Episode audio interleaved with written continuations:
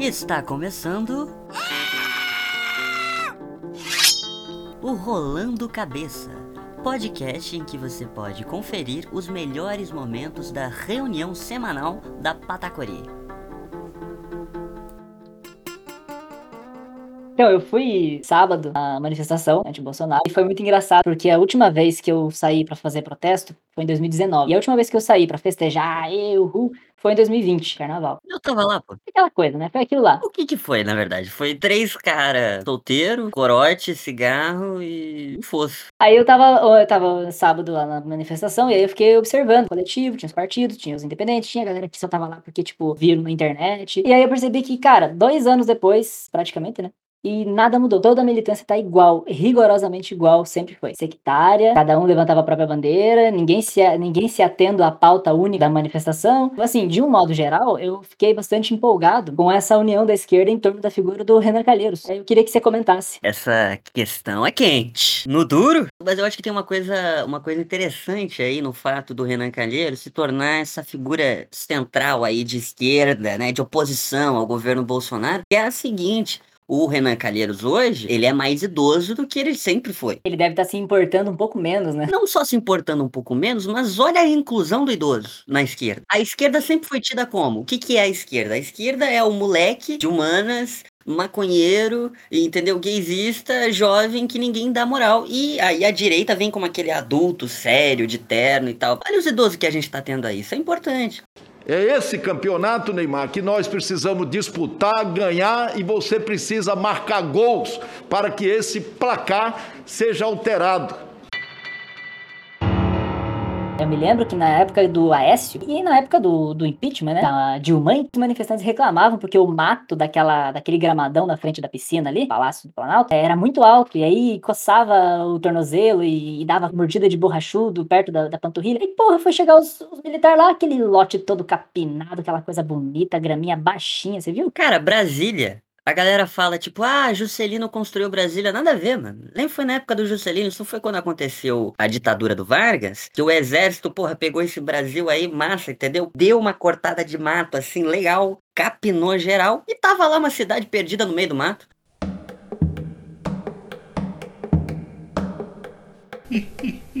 começa agora, fio. E começa agora, fia. A palavra de preto velho. Agora. Eu sou o pai Tico do Baluaê e você tem um minutinho para ouvir a palavra de seu tranca-rua? Quando o sol aqui não mais brilhar, quando a lua seu clarão refletir, é sinal que está na hora, é ele que chega agora, já deu meia-noite. Tranca a rua quem chega aqui. Você sabia que é equivocado dizer que São Sebastião e São Jorge são Ogum e Oxóssi?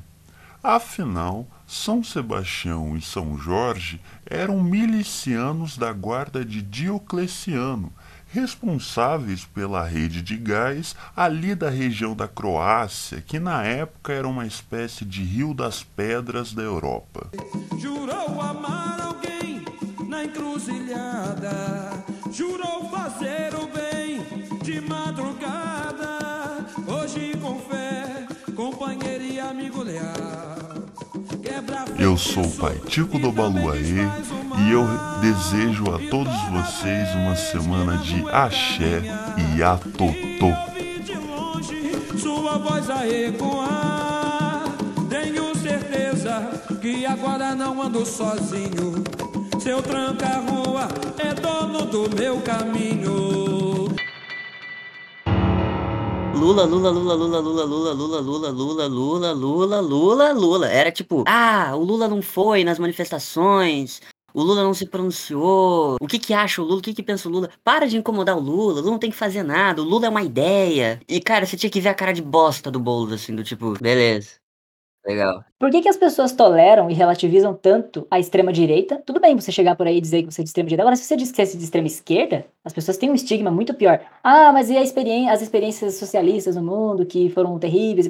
Pô, e as experiências de extrema-direita ninguém lembra, não? O nazismo, o fascismo europeu, as próprias ditaduras militares da América Latina. Ninguém faz disso um espantalho e só, só as, as más experiências de esquerda têm que ser consideradas erros. sabe? Pois é, mas é que a galera, eu, eu não entendo, eu, eu, eu, realmente acho muito burro o argumento, ou muito burro a preconcepção de quem não entende neoliberalismo como extrema, extrema direita. Como se o que a gente está vivendo hoje, essa tecnocracia, fosse algo entre social-democracia e extrema direita, e aí tem o neoliberalismo. Cara, isso me incomoda. Eu acho absurdo, assim, essa, essa coisa, primeiro, de que quando você vai tratar de extrema esquerda, você tem que tratar de experiências de socialismo. Ah, você é comunista, mas Stalin matou não sei quantas pessoas. E eu fico tipo, eu sou um comunista do século XXI. Eu não sou um comunista do século XVIII, quando do século do século XIX, quando a galera começou a escrever sobre isso, nem do século XX, do início do século XX. Eu sou de agora. Então,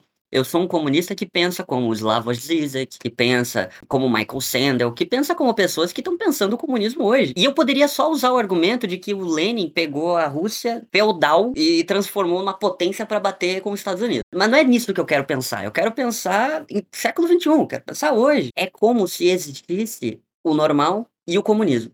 Né? Então, existe o bem e existe o extremismo, radicalismo. Então, quando há o discurso no espaço público de extremismo e radicalismo, é feminismo.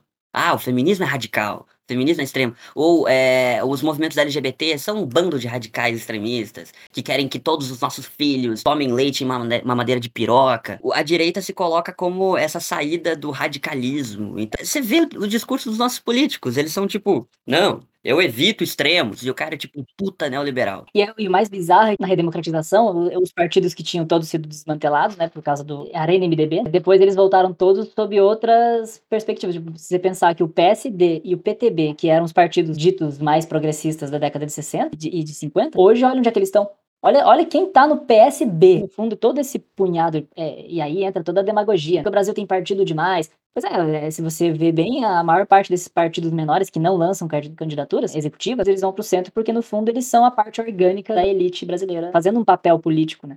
Pra garantir privilégio. eu acabo sendo um pouco radical, mas na minha concepção, o último comunista que o Brasil teve foi o Marighella. Puta que pariu, o cara fazia arma de rolon, porra. Os caras construíam metralhadora com um refil de, de Glade. Isso é uma calamidade, um tapa na cara da sociedade. Se isso é feito em qualquer país, o povo saía na rua e quebrava tudo. E tinha revolução.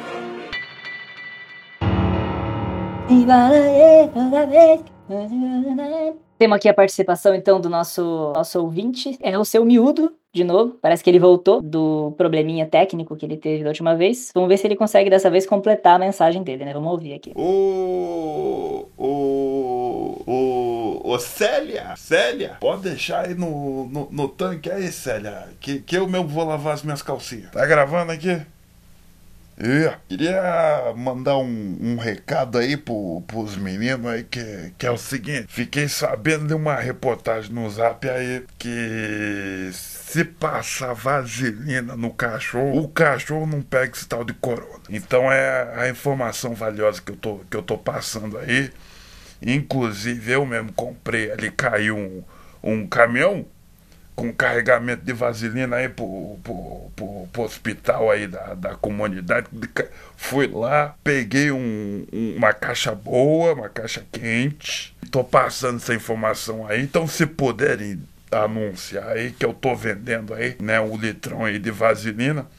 Que dá até pra fazer um caldinho de sopa gostoso aí que a, que a Célia fez aí, um- uns pezinhos de galinha com, com vaselina e ó.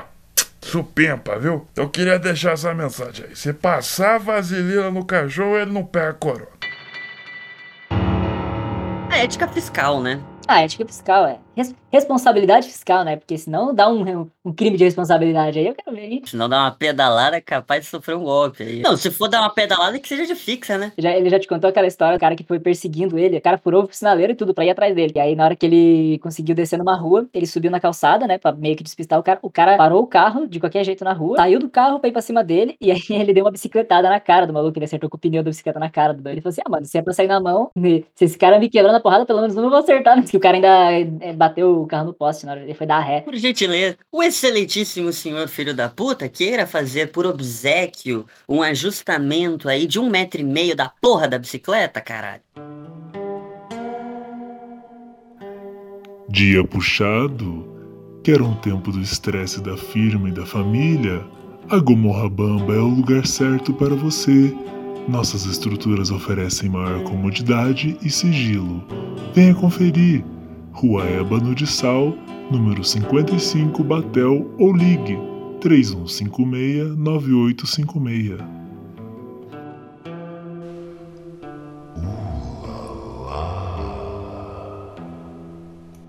O cara sair de batom com Madame Satã, assim, na, na Lapa e foda-se. Cara, essa- essas histórias da juventude dele são muito boas, velho. É muito bom. O cara vivia da escrita no- na ditadura. Se imaginar que bom, os sentinelas lá, sensores, né? Os sensores dentro do- das redações e tudo. E o cara vivendo aquilo tudo e, e passando aquilo tudo pro papel, né? Querendo ou não. Por mais que às vezes a escrita dele não seja diretamente falando das experiências de vida dele, tudo isso enriquece psicológico, mentalmente, né? O, o, o repertório dele, criativo dele, tem muito a ver com isso, né? Então, o cara viveu tudo que ele escreveu. Por isso que eu até, até digo lá que ele viveu muito mais do que 61 anos. né? Ele viveu muito mais do que, do que o tempo. Mas o, o Wilson é muito engraçado. Tem um- uns trechos lá da biografia que ele bêbado, assim, de madrugada, batendo na porta dos amigos, assim, pra pedir dinheiro. Esses tempos. É, foi a biblioteca do Paraná que publicou duas cartas do Wilson pro João Antônio. Ou seja, ainda tem coisa do Wilson que a gente não conhece. Mano, é, é, o, é de novo é o universo dele que tá aí, né, cara? O tanto de coisa que ele deixou, né? O Sudeste é muito mais alavancada por essas editoras, por essas empresas. A cultura sulista, assim como a cultura de qualquer região que não seja central do Brasil, assim, que do ponto de vista econômico, né? Não do ponto de vista geográfico. A gente acaba ficando pra escanteio, porque é isso, é uma via de dupla. Enquanto o curitibano médio ne- é, nega a sua brasilidade, o resto do Brasil começa a negar também a brasilidade de Curitiba. E aí a gente fica nesse escanteio de não ter identidade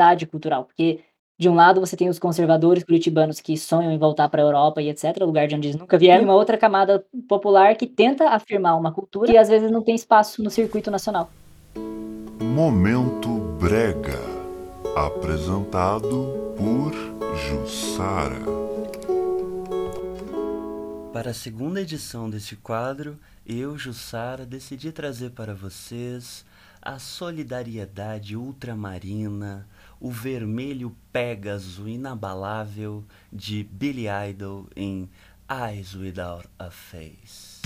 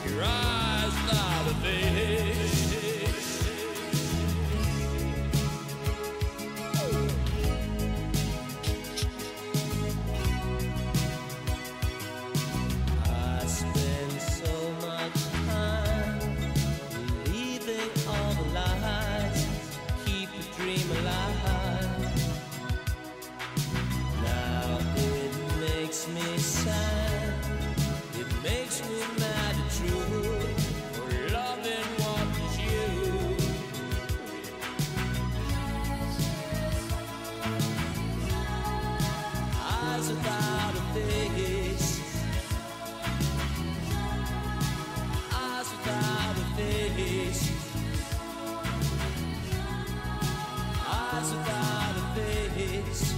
God, no human grace. Your eyes without a face.